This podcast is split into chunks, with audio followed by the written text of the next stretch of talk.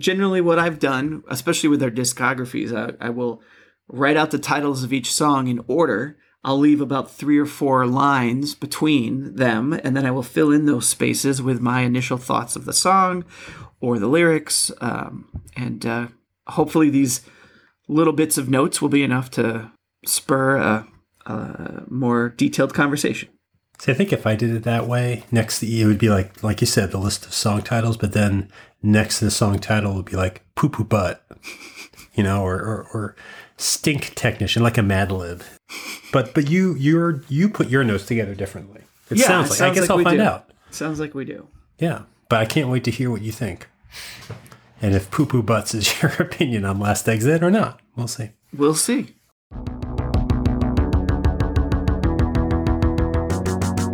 Hey everyone ever, and welcome to twentieth Century Pop, the show where we try to understand the present while living in the past. My name is Tim Blevins.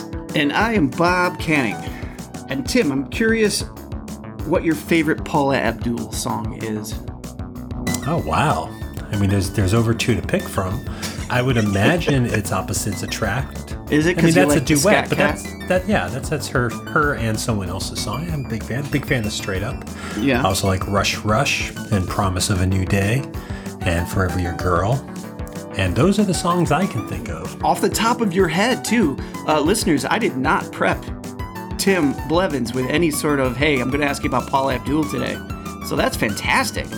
Not only did you not uh, prep me for it, you you. Um, You, you, you didn't have a reason to, I imagine. It was I just do, some I, random I, question. I, I, no, no, no. I, I always, I always try and segue to our topic. Yes, um, that time it did. Well, almost always. That time I don't. You don't know how it. We're getting in there. One of my favorite Paula Abdul songs uh, is "Vibology." Do you know "Vibology" from Paula Abdul? I know the album "Vibology." Wasn't that her third album, or was uh, that off? Her? It was off now. It was a song off of her album um, "Spellbound." Oh, that's her second album. Okay, no, apparently I don't. I know where this is going, but I don't know the topic that's getting us there. Do you like that song? Could Vibology, you sing it right I don't now? Mind Do you know it. how yeah, it goes? I, I enjoyed it at the time. I like that she spelled "Vibology," but not completely. She spelled "vibe" and then added "ology." That is how you spell "Vibology." Yeah, but she doesn't spell "ology." She just says "ology." Oh, I mean, that is how I spell "Vibology." I don't have time. Are you kidding me? No I got a lot to do today. Um, this, yeah, I, I, I hate to mislead any listener who's like, ooh, the Paula Abdul episode, I will listen to this. I misread the title. No one's ever surprised by a podcast unless unless they fell asleep and the next one just came on. They might not be disappointed. They might be like, oh, Paula Abdul. And then, oh, no, it's actually Pearl Jam.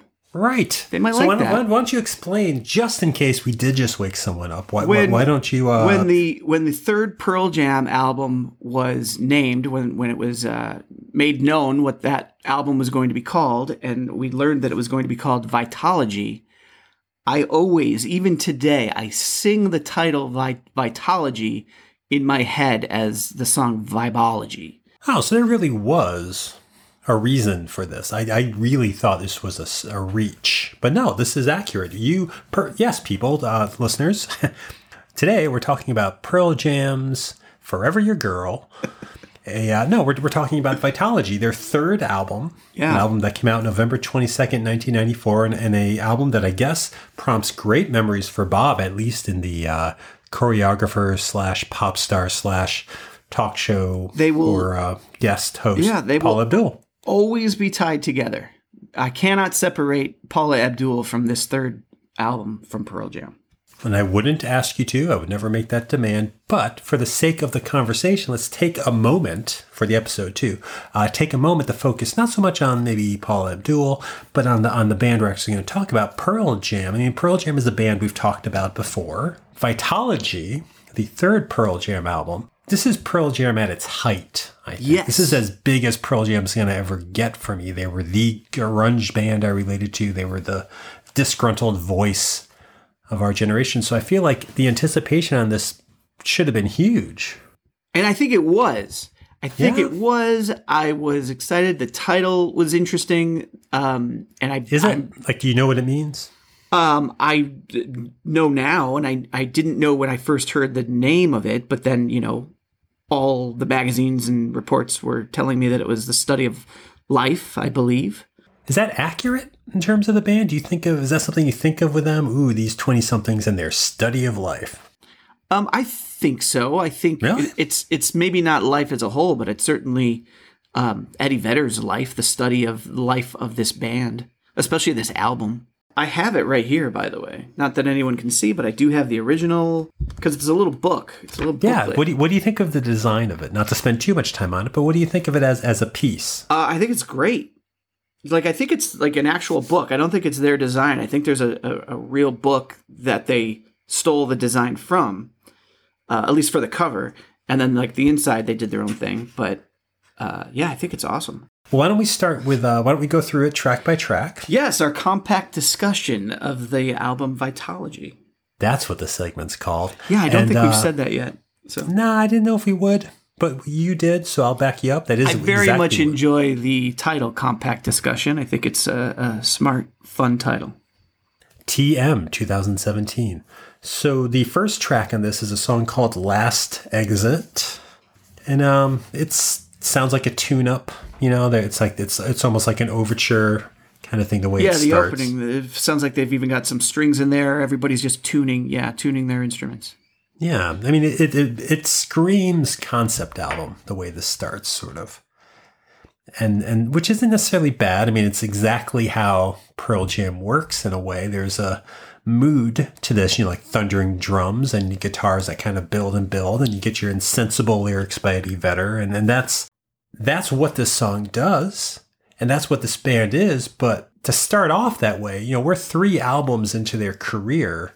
Are they a parody of themselves by starting this this way? Like, how did you feel like hearing this as the opening track? So specifically to the tuning up, I didn't mind it at all. I always like a, a nice, unique opener.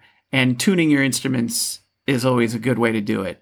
Shouldn't um, they do that before they hit record, though? Of, of course they should. But um, what it did for me... Like, they're, they're ready? Like, I don't want to see an actor stretch... You know, or like if you if a Muppet program started and it's a bunch of people putting the puppets on, like that's not that's not engaging. That breaks the illusion. It doesn't work for everything, but the the what the way I kind of interpreted it, and it worked too once the song started and, and the notes that I put down. It, it's it's sort of them showing that we're here. This is real. These are instruments. They they sometimes sound good. They they need to be tuned. Um, this is a real thing. We're a real band, and now let's just thrash into the song with the drums, bum, bum, bum. And the whole song is is almost the opposite of the feeling you get of the tuning, which is like kind of sweet and soft, a little bit of strings in there, and then it just crashes into the song. But it's staged. If they're a real band, sure. A real band doesn't need to put that on an album. No, it is. It's staged. It's it's to make a point. Uh, I'm not sure if I'm getting the point that they want to get across, but that's that's what I came away with. And as I was listening to this opening song, I was reminded that this is... the the most raw sounding Pearl Jam album, I think, uh, from their catalog. And Vitalogy is? I think so. I think it's got oh a... Oh my God, we are a, already off on different feet. Really? I think it's got a rougher, sloppier sound than the other two, certainly more than Versus. And I think that hearing hearing the instruments being tuned um, maybe feeds into that for me, is that this is this is like a one-take sort of thing. But how many takes in do you think before they got that opening right? Could have been thirty-six. Right, that's the thing. I and I, I know we're just starting off to it, but this whole album feels so put together, and part of it's because you have such an ornate package from the beginning. This is a big band. We all See, know them wow. as a big band. They have their persona of the outsider band, but they are presenting every last little bit to remind you that this we're different from other C Ds, and, and, and it's jagged, and here's some handwritten lyrics, here's some typed out lyrics, and here we are not ready to record the song we're recording. I don't know. I, I I get it, and I and I, I understand what you're saying. And it maybe I, to think of it back then, maybe it hit me that way. But this time, I could not feel a little like, and this is establishing how I'm supposed to feel about them. Yeah, but isn't that sort of the point with bands anyway? No, no matter I think- no matter what song, whatever song they put first is always. I would imagine, I've never been in a band, but I imagine they're going to put a lot of thought into that opening song and how to open it. And in a lot of ways, they're doing that to make you feel a certain way and to prepare you. I don't know if it's prepared. I think I think you can you put songs in the sequence, you put them in an order on an album. I do think there's an art to that. I just feel like if you're you can put a concept album forth, and that's fine. if your concept is we're a sloppy band, here it is, that's strange to me. And again, I don't think we're well, enough in talking about the album to know about that. Do, I'm just going you, off of what you were just saying. Do you consider the album a concept album? I did not. But in the way you're talking about this opening, I can see a concept developing. I can see how I could tie in some themes here and, and call it a concept album. Have you listened to this recently prior to deciding, before we decided to do this for the episode? No, not as a whole album. And that's generally the case whenever we do a discography. It's like I haven't listened to the entire album in quite a while, um, front to back. Um, so no, but, uh, you know, songs will pop up here and there. But the album as a whole, um, this was my f- return to it um, in decades. Was it exciting to hear the, the, this first track then? It was for me. It was. Yeah, because I I really liked it. And as I'm listening to just even getting into the second song, um, I was like, God, I forgot how much I really enjoy this album. So you were already thinking of it as an album by the time we got to track two. Yeah. Spin the Black Circle. Yeah. Did it feel Spin like an black. awkward segue? Was that? I was just saying Spin the Black. I was going to repeat Spin the Black, Spin the Black. Because that's what he does. Because that's what he does, yeah. Yeah, because what's this song about? Can't tell. It's it's really cryptic. It's not cryptic at all. Why does it have to be cryptic? You're you're, you're put off by the fact that he's has a, a love song to playing records and music. He's geeking out with a song about records. Yeah. But he can't do that. He has to be all clever or, or dark or ethereal with this title, Spin the Black Circle, like it's some sort of cult magical device. It's a fucking record he's singing about. And I like the rest of the song, but the fact that it's called that, well, and the fact what? that he's shouting that just makes me think, like, you just, just just be a fan of records. He has to distinguish himself from other record fans by treating it like it's some weird, what is this otherworldly piece of record material? What are records made out of? Vinyl material? Is that why they're called vinyl? Yeah, vinyl, wax. A lot of people remember they were made out of wax. Uh, Spin the wax. He, he, had he said that, at least that's a phrase people say. I think D J said that in the movie Grease. Sure, but Tim, this is a musician, an artist, a poet. Sure. Of course he's going to use analogies and different uh, uh, different describers to to bring an ethereal Uh, uh, emotion out to you about the things that he loves. Why is that so wrong? Because it just sticks out. I love the idea of what the song's about. I like that it's quick. And again, I'm not obsessive about records. I didn't grow up with records. I remember this song coming out and I got that, okay, this is about a nostalgia. And records weren't even gone that long by the time the song came out. I like that. But I just feel like, then just say something about records. Just, just it's a love song. Be the geek who's into these things. Acknowledge that you're just a music geek. Well, the but whole song, though, is using um, phrasings and descriptions that you don't always... No, the song's just hear. an instructional of how a record player needle works. Yeah, That's but... That's the most but, of the but, song, which is great. But when does he ever say, when does he ever say record player needle? Spin the needle, put it okay, down, stuff okay. like that. I, says, I guess I don't have the instructions uh, okay. in front of me of how to work a record, but right. I know it's in the song. You're right. He he does say, see this needle, drop it down, um, touch the plane. You never really hear that about a record, that the, it's a flat plane. But that's um, the extent of the creativity I'm willing to give it. Because I'm like, all right, I see what you're doing there. It's just, but you're put off by, by the black circle. There's another one, the crooked arm. He mentions a crooked arm in there. I like and, that one, though. Yeah, again, but it's not it's not that's what that's called. That is saying, called the arm on a record player. Oh, fine. I I am just thrown by this because it's art. It's it's it's poetry. And so you use phrasings like spin the black circle. You don't just say play my record. Play, play, play my record would be great. I would make that song three minutes versus the two forty-five. If it was play, play my record. I just think, and you enjoy the the song as a whole, though, is what you're I love saying. This. Yeah. By the way, it, again, two and a half minutes. Don't have to deal with it for too long. I love this song. I think it's great. It's a it's weird a great segue. Song, but you don't like the fact that he can't just say it's it's a record. It's just, I mean, that's the point of music. That's the point of, of a lot of music. There are some musicians, I was thinking about this with, with other songs on this album, where there's a lot of phrasings in here that are not direct. Um, you could take them directly, but then combined with the next phrase that he uses, it's like, how does that tie together? Um, and so you have to, it's just little snippets and pictures and things. Do you look at Eddie Vedder as a lyricist? Do you think of him as a poetic lyricist? I think of him as a poetic lyricist. The, I was going to compare him to Ben Folds because I was thinking of that. Ben Folds writes lyrics that are very straightforward, that tell a story, that have characters, that have time frames, and it's you're not gonna not know what the song is about when it's Ben Folds. Eddie Vedder uses more poetic uh, words and and phrasings. Um, it's more of a theme of a here's a cup a tone. It's a tone poem or whatever. Like, well, I guess musics would be tone poems, but. Yeah, there's there's there's two different ways to approach that. So his lyrics are musical, you're saying. His lyrics could be put to music. Yeah, that's what I'm saying. No, but I'm saying it's not it's not a straightforward story. You can interpret Eddie Vedder's lyrics a certain way, um, and then somebody else could hear the same lyrics and interpret it in a completely different way. Not this song, but other songs. Well, here's the thing. I'm all for what you just described. I think that's great. You just said yourself, but not this one.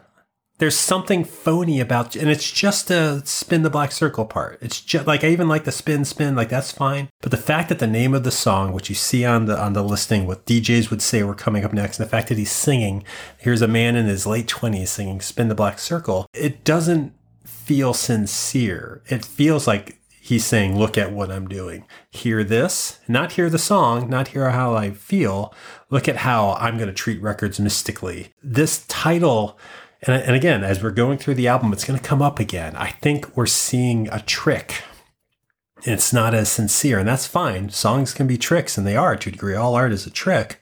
This conversation, to a degree, is probably a trick, but I won't stumble over other things the way I stumble over Spin the Black Circle. Oh, you mean a record? Yeah. Yeah, I mean a record. Oh, oh wow. Didn't get, I mean, it just... Well, and we'll move on, but you kind of just made my point when you called it, when you said that he was just making it this mythical thing by calling it a black circle. That's exactly the point. It just seems lazy. Like, I get it. Like, he's writing a song about the mythic feeling of music. That's fine. And the record is the vessel for that. But his, it's just there's no creativity in that title. And I like the song, but I just, I do, that sticks out to me because that's how it's on, that's how it's listed. That's how I remembered it. And I've always thought this. And I've always liked the song, but I've always... If I'm singing along to it, I'll mumble that part. Cause that sounds dumb. Agree to disagree. Do you connect to it? Because you're like, we're both saying we're not fans of records. Um, no, I connect to it. I absolutely connect to it. Not because of the record per se, but just the love of music. I connect to it that. I always love songs that are about songs or about listening to, to songs. Um, I do. There, there are quite a bit of songs about songs and music.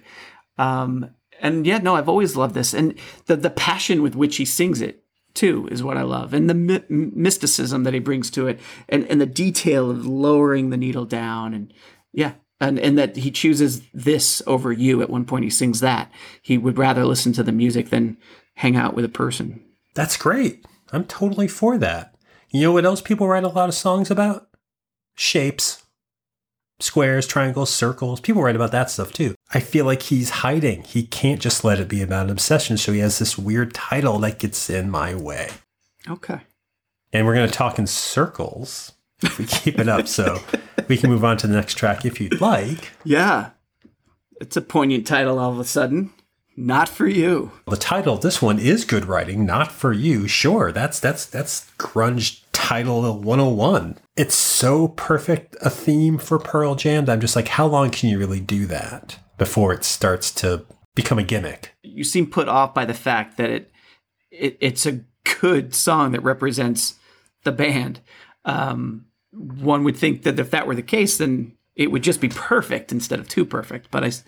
Um, I can kind of see where you're going. Yeah, well, with, that's with, an interesting um, point, though. I mean, I it's too perfect in that there are other songs that do it better, other songs that I get more from in their past catalog, and this song just, yeah, I don't know, I don't know why I'm dissecting it like this. It just seems too. Maybe it's not newer. Like it, it's not a new idea. It's just the same concepts that they've been singing about, uh, packaged up exactly as you would expect it from a Pearl Jam song, and it's fine.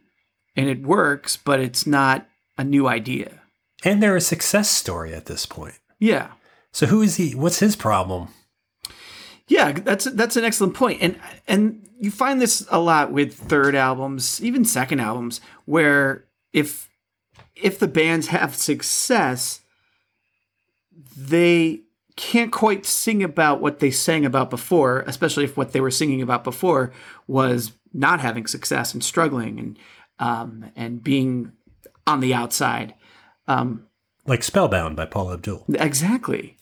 Um, but a lot of times these songs were written during that initial time. And so now they've got to they've got to keep keep putting records out. And so now they're pulling songs that did fit them before, but maybe don't fit them now, but it's still a good song and, and they want to record it and, and put it out there. So I don't know when, I don't know when this song was, re- was written, um, but that could be part of the problem. Um, but doesn't it impact you? It's kind of like, because again, this is a good song for where I was at the time. I, I don't know why I didn't attach to it then. I'm hearing it as, yes, this is a good rendition. I guess part of what's bothering me is, if Pearl Jam was kind of like, and I, I'm paraphrasing what you just said, so correct me if I'm wrong, but if they're realizing that, oh, it's our third album, we got to get some of those things that people know Pearl Jam for on this, you know, even if it's, oh, we got to put this out there because that's what the people want, it almost cheapens those feelings. No, like, it's yeah, almost, you've misinterpreted what I, what I said. I, I don't think they're putting out what they think the people want. I think it might be a song that they wrote when they were in a different mindset. Um But they feel like it's still a worthy song to include on this album. You're not suddenly going to have Pearl Jam writing about um, the, the lush life that they can now live. And in fact, most of these songs, especially coming up, are the exact opposite of that. It's like, um, what have I gotten myself into with this popularity? You think? You think this is that? that I don't know if this them? song is that song, but there are, there are others coming up that are. Although this song could be. Here's the thing, too. You can't always hear and understand all of the Eddie Vedder lyrics in songs. I would say the majority. Yeah, and so what you do, you latch on to the ones you can hear, and it's often the repeated refrains at the end. So at this song, this is not for you, this is not for you, this is not for you, fuck you, is how the song ends. That's that's like what you clasp onto as what the song is about, and that's that's easy and good.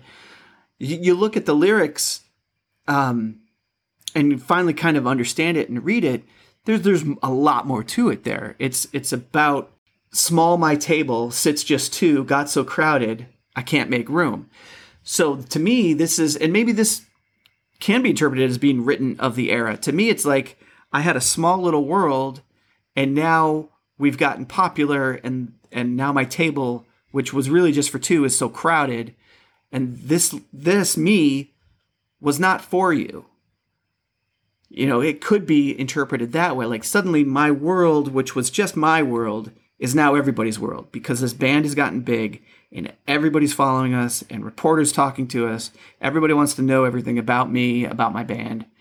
Um, so maybe he did write this in this era, and now it's specific to them, which I think a lot of these songs coming up are, and not just a voice of the generation. It's just Eddie Vedder. Oh, that's that's an interesting interpretation I had not heard, and I forget you if couldn't you couldn't understand said, the lyrics. Well, that's that is part of it. They I think they may have been written in that very well put together and produced package that the C D came in. I forgot if you said, did you enjoy the song when it came out? Um, yeah, I mean, I enjoyed and still enjoy the entire album. So, I mean, there are, there are some filler tracks on here that are experimental or whatever that I just kind of skip over. I think they're but called this, garbage tracks. Gar- sure, you can call them that. But there are some songs on here, like all the song songs, like this is, I don't know if I said it before, but I'll say it now. This is my favorite Pearl Jam album. Yeah, that's weird to me. Yeah? I don't. I mean, because it's not my choice. That's yeah. That was a dumb sentence. It's, that would uh, be weird. Yeah. How, I, how dare I have a different opinion? I know. I really thought we were doing the show together. But if that's, you want to break off on your own, your own little opinions that are perfectly yours and not manipulated by what I say ahead of time in a well-written email, that's fine. That's totally fine. But do you think you were connecting to something in the song back then? Because what you just described, which I like, is not where we were. I don't think. No, yeah, no, I wasn't there. And I wasn't, again, I wasn't hearing all of the lyrics. And as much as you talk about this super wonderfully packaged um, uh, uh, C D case. C D case, thank you. Um, the lyrics themselves are difficult to read. The lyrics are usually mostly handwritten. So it's even like, it's the, the, uh, the visual interpretation of Eddie Vedder's hard to understand lyrics right here, because this is hard to read, hard to read lyrics. Why would you print lyrics for someone to read in an illegible penmanship. That's a weird, purposeful decision. I mean, you can make it out, but you gotta you gotta struggle. This album is a struggle. I I disagree. I really like this album. Do you like the next song, Tremor Christ? I do. Yeah, I always skip this one as a kid. I don't remember listening to it. Uh, is it because it's churchy? That's the thing. It is pretty overly religious with the Messiah imagery, which, and this might be why I used to skip it, because even by that point as a kid, you know, what he's reaching for with that imagery just seems obvious. You know, it seems manipulated. Like, I, I, he's played out the fake Catholic guilt, you know? Mm. And he, and that's the thing, too. It's Catholic guilt. So that's not going to be the one to convince everyone in the world of religious hypocrisy, which, don't get me wrong, I am in agreement of religious hypocrisy, but this song, this doesn't make any waves with that. This would be the song of someone who just discovered, oh, you can do this? You, you, you can bring in these elements of religion and put it in a song, and it's blasphemous. Let's do this. But they've done it before. This has already happened. Yeah, I don't I don't mind it. I, I, uh, I what's like in it? it? What's, what's in the song? What's in it? For you.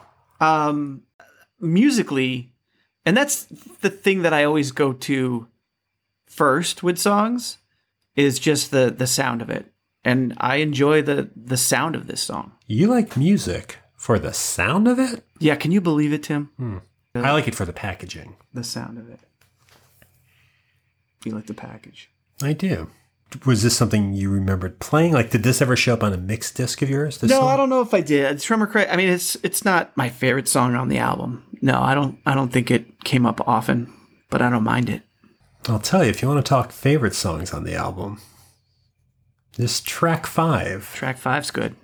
This Nothing Man song. This is a song that I still listen to off of this album. This this track. You know what it does to me? It always it I. I always lower my shoulders when I hear this song. Like, I always sink down a little to hear yeah. it. Yeah. This one really actually does sum up something, you know, and, and it's just something about college and how damaging college could be. And, and I don't know. I, this song is magnificent. I love it. It's great. It's great. And it, it's also more than a lot of their songs. It's, it's a specific story song. I feel like it's Eddie Vedder singing about someone else instead of himself. Now, do you feel like this is a Pearl Jam song, or is this an Eddie Vedder song? Um, I mean, I always, I can't separate it. I always think of it as a Pearl Jam song. Um, but a lot of Pearl Jam songs, I guess I think of as Eddie Vedder songs, you know, just because he's the lyricist. Um, I don't know if there are many, at least not off the top of my head, that are lyrically written by other members of the band. Do you? Not on this album. From what I read, this album was difficult to record. He did a lot of the writing. He was directing the direction of the band, and the band would play separately and stuff. But that aside, because I don't know the whole story of it, no, this this song, st- this is the only song in the album I really go back to. Not the only one. I guess there's another one now that I think about it. But I, I, I play this one. I'm sure it comes up every week on a playlist. Yeah. You know, this one really spoke to me the way, like, Unsatisfied by The Replacements spoke to me. And it, it's an anthem that works. And I never think of it as being off of this album. I almost think of it as being off of Versus, even though, no, it's not. It, it almost fits that more. Right, right.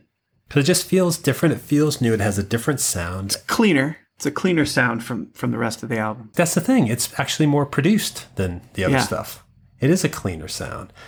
And it's interesting. And it's a different direction. And I don't know if people like it. I don't know if the band likes it. But this at least sounds different. You know, to look at it in the, the bigger oeuvre of their work, this sounds different than some of their other songs. Uh, yeah, it does. It does.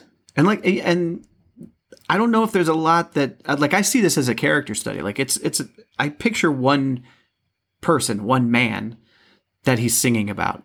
Um, you don't think I, it's about himself? I mean, it could be, but I, I've never pictured it that way. I've Do you relate pictured- to it as if it's about yourself? Um, I do. I I pictured it about myself. Yeah, I am that's the how, nothing. That's man. My connection to it. Yeah, the the line that always grabs me is uh, "Caught a bolt of lightning, cursed the day he let it go." Sure, it's I always like, think that's about a person, a particular person. Yeah, yeah. The whole song I think is about a like I pictured about a particular person. I'm not saying it's a a person he knows, but like he's he's written and, and created this character.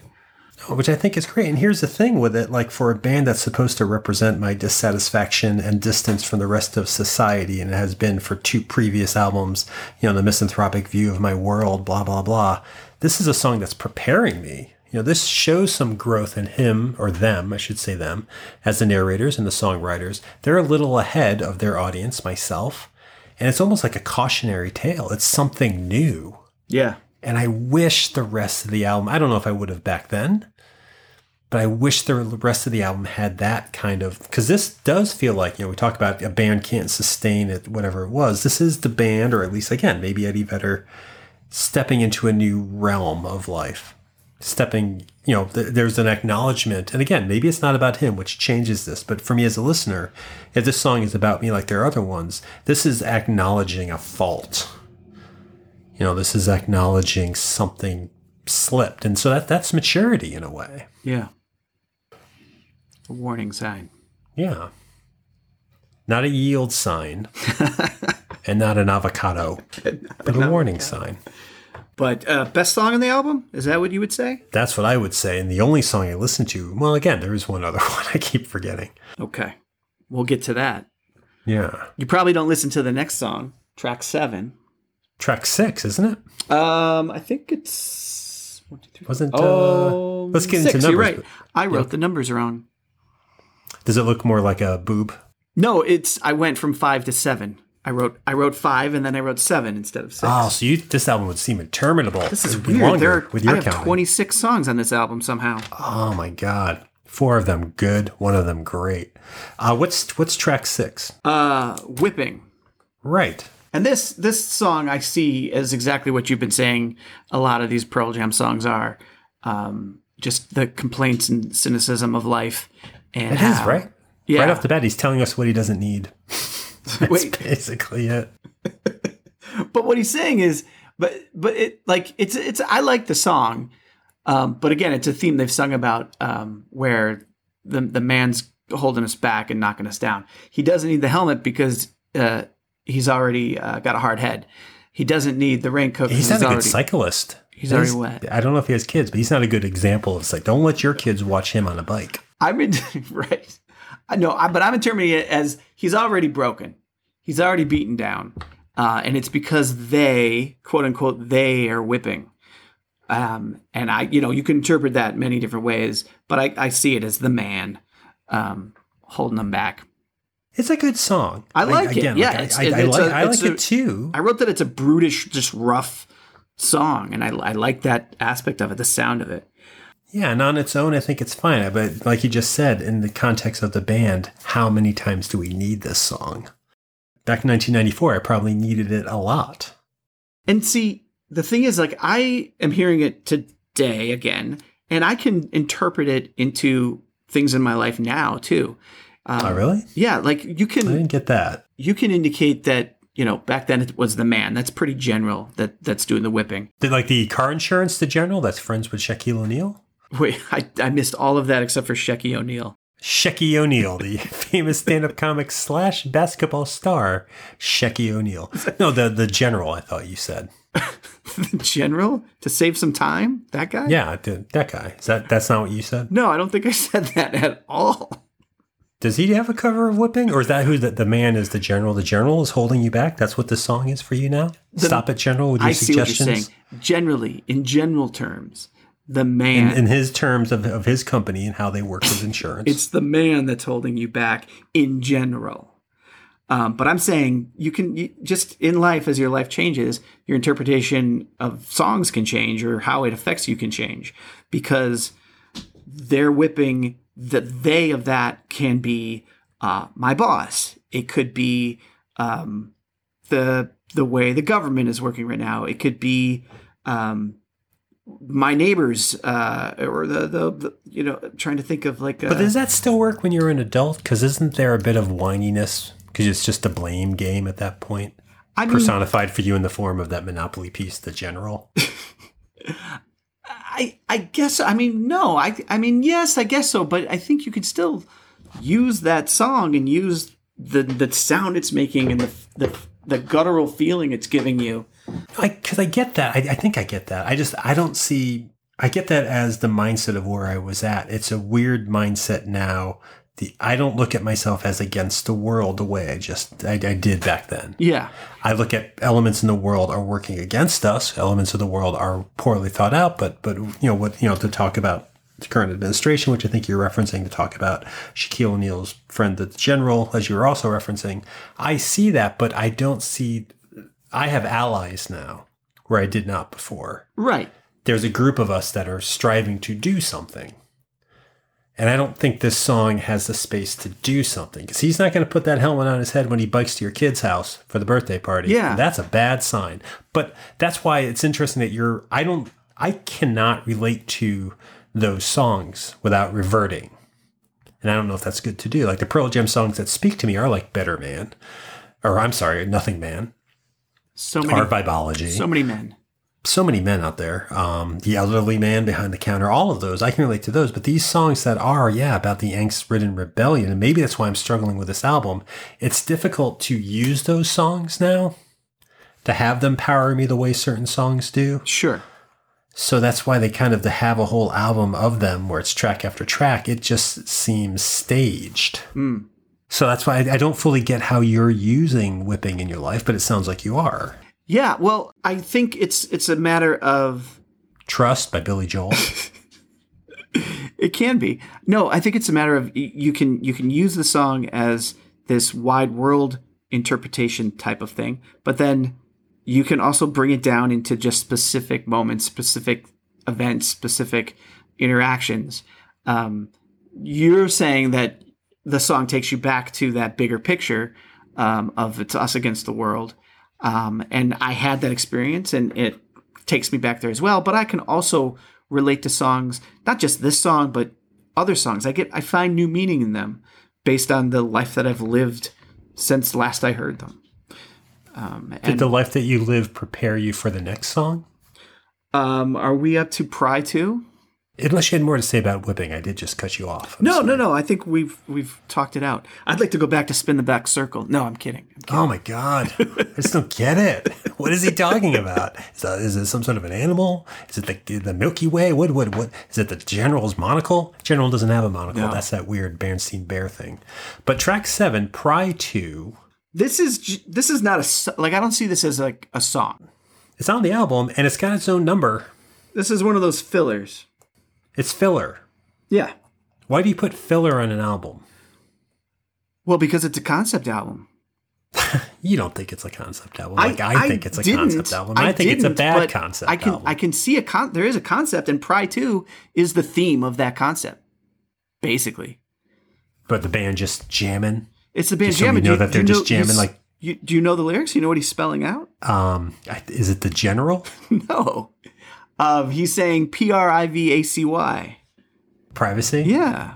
So what? What? So he, he, he wants to draw attention to his need for privacy? Yes, that's what that that was his mind state at this time. This is what I was talking about before. How he it's underdeveloped. This is a this is a minute of the album. Yeah, it's a snippet track. Like we just turned the mic down, and this is what these guys were doing. This, this is, is what them they did. They jammed it out, and he he spelled out privacy and said it was priceless to him. P R I V A C Y is priceless to me. Um, and he wanted to put that out there. That, by the way, is, is just a little longer than saying privacy is priceless to me because he spelt it out. That's true. He could have spelt it out and then said like to M E. He could have done that. He could have done spelled out me. He could have done that. He spelled out Eddie Vedder, E D D I E space. They did something. Spelt his last name. This is where I'm like, it's indulgent. Because I do you really think this song's deep? Do you find a little, shouldn't it be more of a song then? I don't think it's deep. I think it's direct. It'd be more direct just to say it. I but yeah, spell but it. They put it to a little jam, little. But little it's not jam. Yeah, and it's just it's th- this bothers me because I feel like this is maintaining the we don't record the way albums are recorded. We just got snippets. We just this just happened, and we somehow caught on the record microphone. Is that they record records on record microphones? That happens though, Tim. That does happen. Yeah, and then I spent my sixteen dollars to get this album. And you got a bunch of other songs that they put more thought into. Yeah, well, finish this one if you're going to put it there. We don't put episodes up of this pod. Not that people are paying for the show. I mean, they're paying in time. So if we do that conversion, but it's not like we start an episode about Skippy Handelman and Family Ties. So like, ooh, we didn't have much to say about Skippy Handelman. Ah, just put four minutes up about Skippy Handelman. Call it a week. We don't do that. No, but if we did, if we did do that, we would add uh, ten more snippets about other things that were more intriguing. All right, we're doing exactly the same thing Pearl Jam's doing on Vitalogy. It's a conscious choice to put an album together. These things weren't recorded all in one take. They weren't even recorded, and we know this from because you can read it online. They didn't just sit down for one night and record this album. Th- there's a purpose behind that, and that purpose, I think, is to maintain some credentials of, like, we don't just write pop songs. Because I think they're deathly afraid, and we're going to see it in a little bit, they're deathly afraid of a pop song, even though they have the ability to compose one. And I think this album is to, to regain or maintain or create some credentials that's just like they don't they don't need. They actually are recording this in the studio. We're not idiots to think that there's no money behind this album. You don't have to fill the album up with your one takes. Are you saying an artist who is getting paid can't have the freedom to put on their album different ideas and messages and, and no they of course they can do whatever they want and should, and people might enjoy this. I just think like there is a decision to put this on your album, and I don't know what that decision is, and it doesn't seem sincere because I feel like this this is just this is cool for your bootleg album, B-sides album down the line. It's like, here's some snippets of, you know, what we never put on an album before. Except we did. It was a minute long. It was meant to, to it was like I was playing Wheel of Fortune and I got lucky with the word privacy and that's it. Like that's, I just think it's weird because it's trying so hard not to be a song, but it's packaged on something of songs. It's listed in a list of songs. Let me ask you this then. If if this is a concept album, and we've got songs about privacy and fame and how it affects a person. Um, why is it why is it so bad to have a snippet of a concept? This track is, is a noise. It doesn't do anything for me. It doesn't work for me. And yeah, no, I get that. And there are a couple other songs on here that don't work for me yeah, that's, either. That's why. But they are part of the theme and the concept. And and, and they are artists and poets. And this is just one other way to... to to send that message. But if we took this track off, it would throw your numbering off further, but it would make the album fifty-four minutes instead of fifty-five. Yeah, you can take, there's four songs on here I think you could, or th- at least three that you could take off that are just artistic, kind of uh, poetic.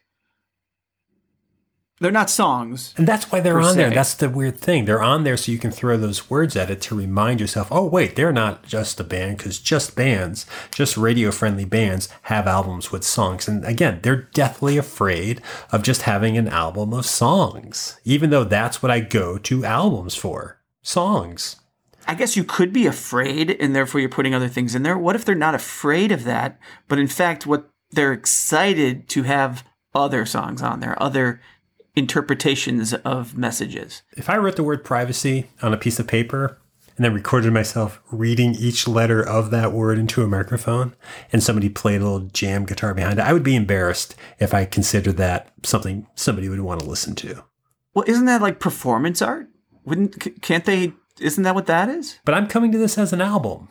Sure. And you said yourself you don't think it's a concept album, so you're coming to it as an album. I think, I right? I initially did not think it was a concept album, but now I'm I'm turning on that. You're turning on I, that. I think there is a concept album here, and it's about privacy, and this maybe was the the the crux of it. This is the middle part. So why did it's they release the, the other song? songs? They should have just released this one. That might have been enough. That could have been a message that they could have put out there. Well, to to get on track with them as a band, why don't we move on to the next track?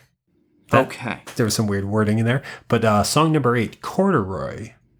Yeah.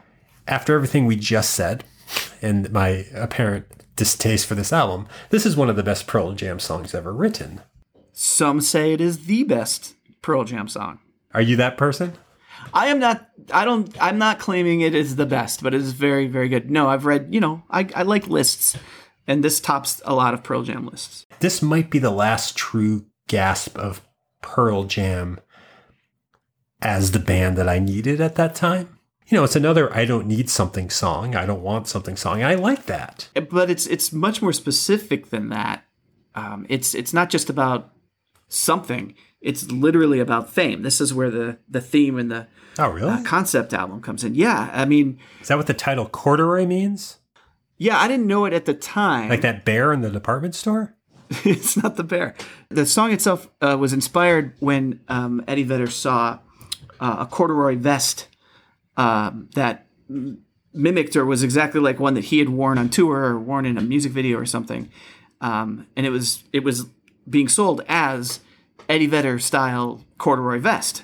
The, the interpretation of that and the fact that I'm just a guy who suddenly is very famous to the point where there are items out there that people can buy with my name on it or or to become me. I, I wanted this so much. I wanted to be a successful musician. Um, it was all I wanted. And now that I'm here, it's such a mess. I had no idea. Thanks for explaining that to me. That's awesome. This song is awesome. You know what else is pretty awesome? Bugs? Yeah, it's not awesome. I no. Track nine. Do you, have, you why don't you say everything about track nine, Bugs? Well, it's the theme continues. So three songs in a row. We've got Privacy. We've got I Wanted Fame, but now it's messed messed me up. And now we've got Bugs. Bugs in my room. Bugs all over. Do you think this succeeds in doing anything? I mean, it is not a Pearl Jam song. It is just another breakaway, like like uh, Pry two was, of uh, a beat poem. You know, uh, a spoken spoken word performance art type of thing. And you think he figured the metaphor out before he started singing it? Oh, yeah. I mean, I think he wrote the whole thing out. I think the whole metaphor was written out. Yeah, yeah, yeah. You don't think he just saw a copy of a friend's Kafka book on a shelf? It, I mean, that may have started it, but then he did take the time to write it down. This is garbage, I think. It's an accordion. It's uh, it's not a clever metaphor. It's not a clever poem. I do I don't get anything from it. I didn't like it back then either. Oh yeah, no, no, no. I've never liked Bugs, um, but I, you know, again, it's it's one one version of the story they've been trying to tell across several songs here. This is just one other way of doing it. But there must be songs that didn't make it onto the album. There must be songs that didn't make it. I think the thing I'm struggling with is that that you seem to be saying like like you know why they've done it. No, I don't. And I I, I have my interpretation of it. Obviously, I'm not in the band. Yeah, I didn't write Bugs. I don't know why it exists. I'm I'm talking about how I perceive it. That's why. So that's what these discussions are. And my perception of it and why I have trouble with it is what you know. That's all I have. And my perception of Pearl Jam at the time was this bleeding, powerful representation of what it felt like to be lost at twenty-one, twenty. I guess we were twenty.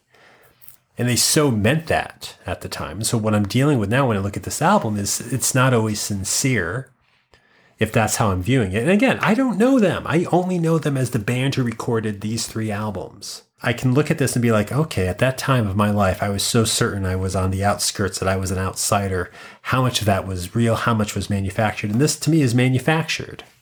I, you know, Bugs isn't any accomplishment of an outside artist. It's, it's a garbage track that they chose. That's the thing. All albums are put together. I know that. They chose to put this here. Again, I think at the time, this album wasn't so much the outsider album like the first two might have been. This one is more the fame album and how they're struggling to deal with it. And yeah, I, I think Bugs is a little maybe too on the nose. It's not hard of a stretch to go from Bugs to the media. Um, and it's not great. And maybe it's not too clever. Um, but I can see why they would put it on here. I could see what they were struggling with. And, and I could see why they might want to have this song on this album, which is about fame or a study of life, their life at that time. But to move on from that song, maybe, because I guess we should get through the rest of this album. There's only seventeen more songs to go, Tim. Yeah, well, your numbering is very reliable. So what I have written down is the number ten, followed by um, Satan's Bed. Honestly, sometimes all you want from a Pearl Jam song, I think, is this song. I like it's like Hail Hail and Do the Evolution off the later albums. It's it sounds like it's from ten. There's a chorus that they're all chanting. Like this is this this is the only song too on the album. This is the only song where I feel like they're playing as a band and enjoying playing as a band. Yeah, no, it's it's it's great. You um you don't have a problem with the fact that they brought um religion into it again? Yeah, I don't, because I enjoy it. It's fun. And I, I don't feel like it's hitting me over the head with anything. Oh, wow. Because I think it it is. What hitting, is it hitting you over the it's head It's trying with? to. I mean, I've always interpreted it as um, you're not going to partner with evil to get what you want.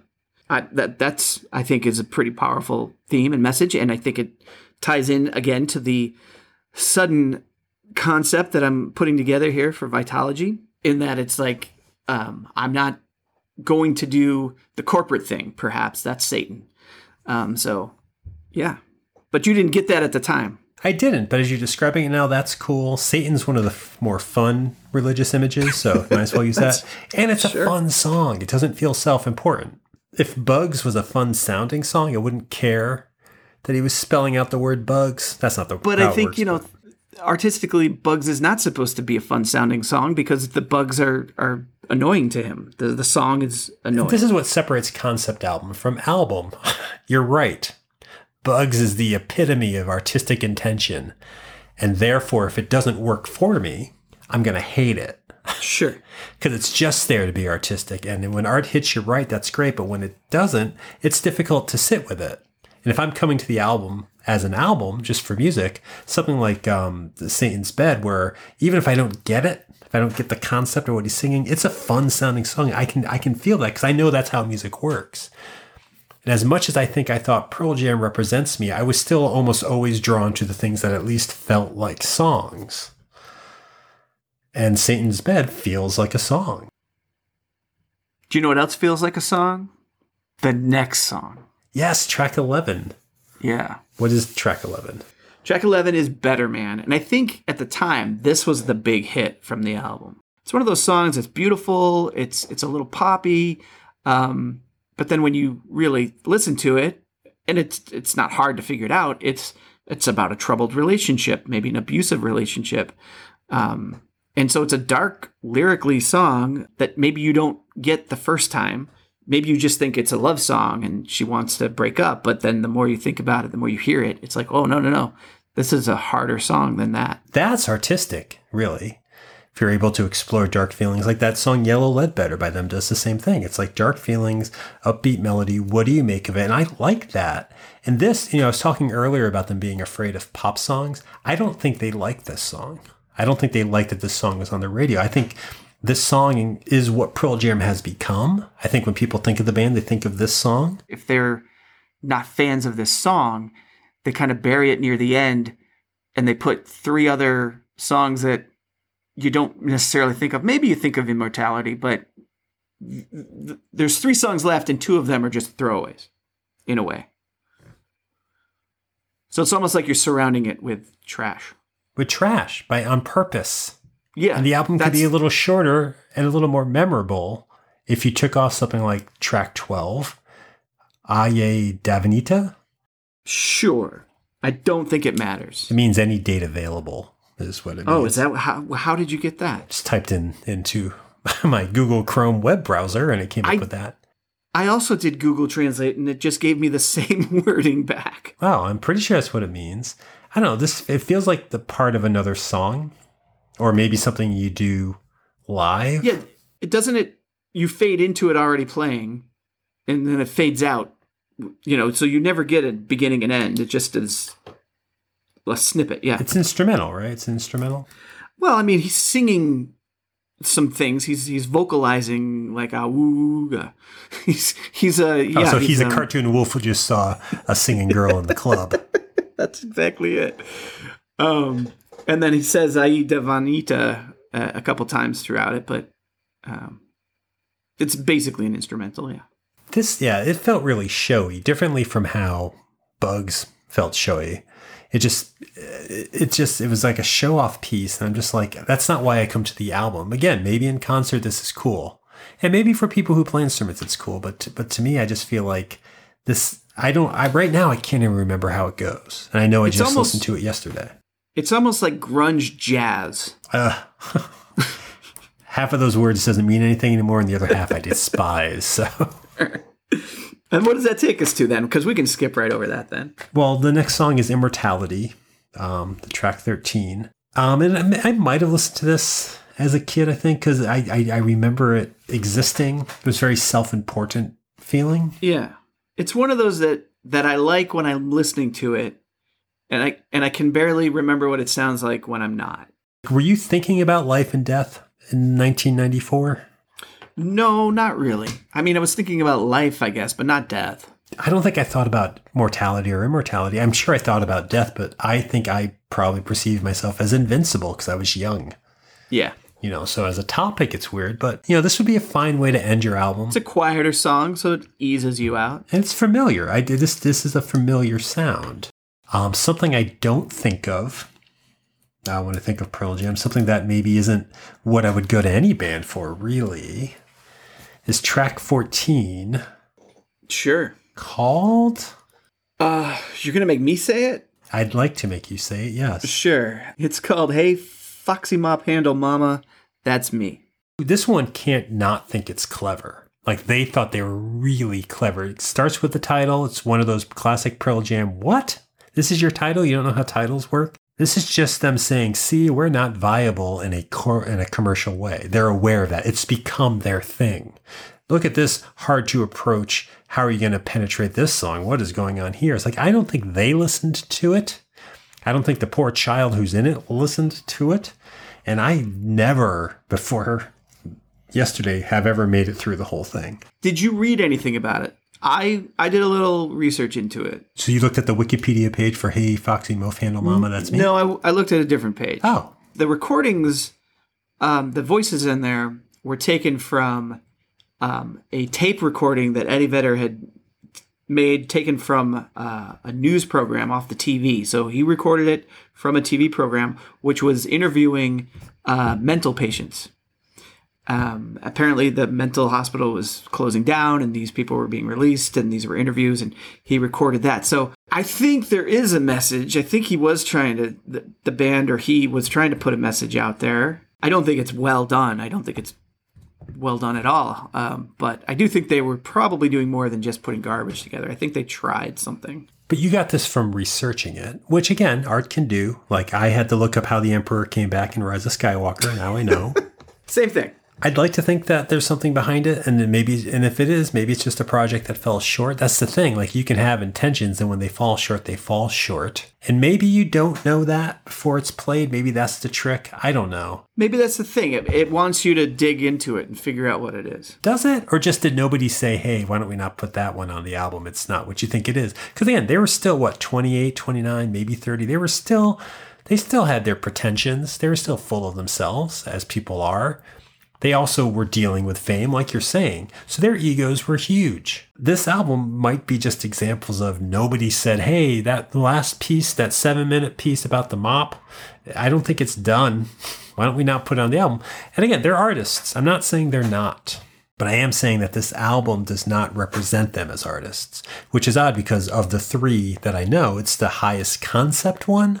It's the one that I feel is most unified by themes and ideas and packaging. This feels like the packaged example of both what you like about Pearl Jam and a reminder that, well, that, that you can't categorize Pearl Jam. That might be how the band started. But once you're working on not wanting to have an image, you've established that as your image. You're trapped in a loop. And I don't think this album is them just producing and making the music they want it to be. I think it's calculated and how it's put together, which again is not bad. It's not a fault. It's it's how things work. But it just didn't have the sincerity of the previous two albums. Mm, I, I disagree.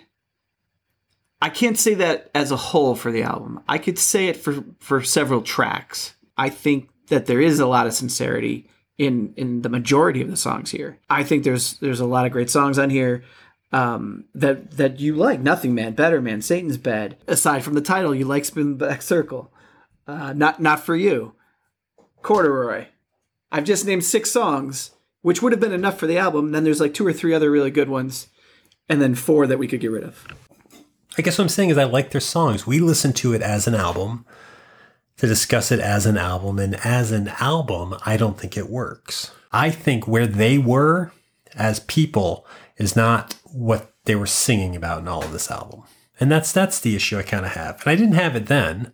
I was just liking the songs I liked and identifying with other things because I was in this tumultuous time of finding myself. Yeah, I, I have a very almost directly opposite opinion of that. I think the songs were about where they were because they were songs about fame and, and dealing with that. There were some other songs that were specifically about a character or a story uh, or listening to music. But then the other songs in there, I think, did have themes about what they were, were, were living with. But you weren't relating to that at the time. I was taking, and as we said earlier, I was taking the snippets I could understand and applying them to my life at that time, which is what I would have done with any song. And I and it's what I did with the songs now. I can apply them to my life, some of them, to my life now. It's a diff- I'm in a t- totally different situation than I was in college, but I can still find themes and ideas that fit what I'm dealing with today. But you pick and choose, right? Is there a Pearl Jam album you listen to all the way through still? Um, I, well, I just don't listen to albums all the way through anymore. That's just not how I, I pick up music. Mm-hmm. Um, so no, but when I load the songs, when I load the albums into, into iTunes or whatever, I do take the whole album. I take the whole of the, these first three albums, save for the, the filler tracks on this one. The non-song tracks. If you whittled it down, what's the perfect number of tracks off of this? You don't have to say what they are, but like how many tracks would you take off? Nine. You would take off nine tracks or you would keep nine? I, no, no, no. I would I would leave nine. There are nine tracks I would keep, so I would take off one, two. What's the math? I don't, because my, my numbering is off. Well, there's, in total, there's fourteen, so you're taking off five tracks. Five, yeah. Yeah, no, nine's a good album. So there is a good album in there for you. Yeah. I don't think there's a full album in this one for me. And I'd have to go back and listen to it. I don't know if there was in ten, to be honest. There are songs on ten I love, but I don't think I ever listened to that all the way through either. Yeah, like off the top of my head, I think there's like four or five songs that I really like. Well, the album would tell you there's ten. But I'm saying there's four or five. You know what we should do someday, Tim, is go back and do a ten compact discussion. We skipped right over it. We did. We will. Not next week, but at some point. We got to finish the trilogy by going to the prequel. I think we did that with a few other trilogies in the past, and you, listener, could do the work and track down which trilogies it was by visiting the Not a Holograms webpage of N A H Pods. Oh my God. I was doing really kind of well, and then I just spit on myself. Uh, yes. That's what threw you? What was that? Your own your own saliva? That's what that threw you off your game? Yeah, it's dissolving me as I speak. speak poorly by spitting, and you can hear me spit on multiple episodes and see if Bob is able to dodge it by visiting the Not a Holograms webpage at N A H Pods dot com. That's the homepage of this show, twentieth, twentieth Century Pop. What's happening? Oh my God. twentieth Century Pop. We've been talking for, for hours, so about this your, album. Your tongue yeah. is just exhausted. All right, yeah, so visit that website is what I'm saying, because it's, it's a website for the show, and you can subscribe to the show there. You can find past episodes there. And you can follow the show on Twitter and Instagram at twenty Popcasts there, as well as see links to a couple of other shows that I and Bob have, have, have both been on. That's Not a Holograms at N A H Pods dot com. Good luck editing this together, Tim. Uh, Bob, what, what can people do for you, about you? How can they... Uh, folks can follow, follow me Folks can follow me on Twitter at R H Canning.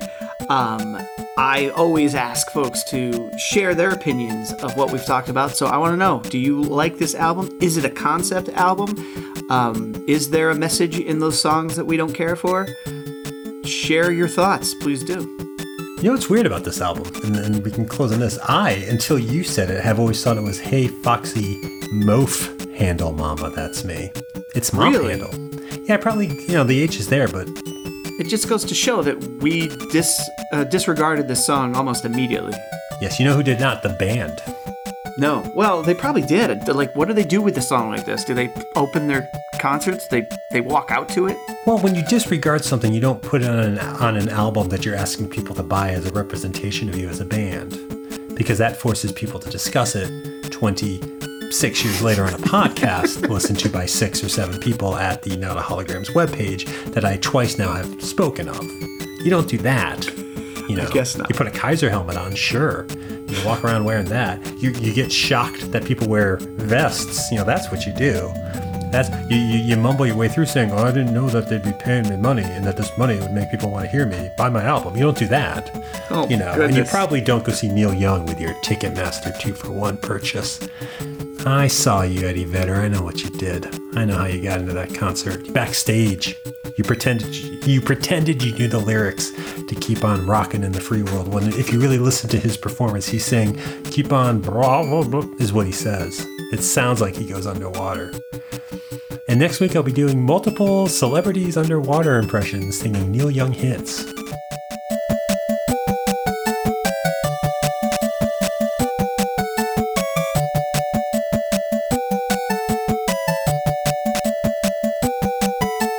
I keep. I learned this new thing where I was trying to be like, how far am I supposed to be from the mic?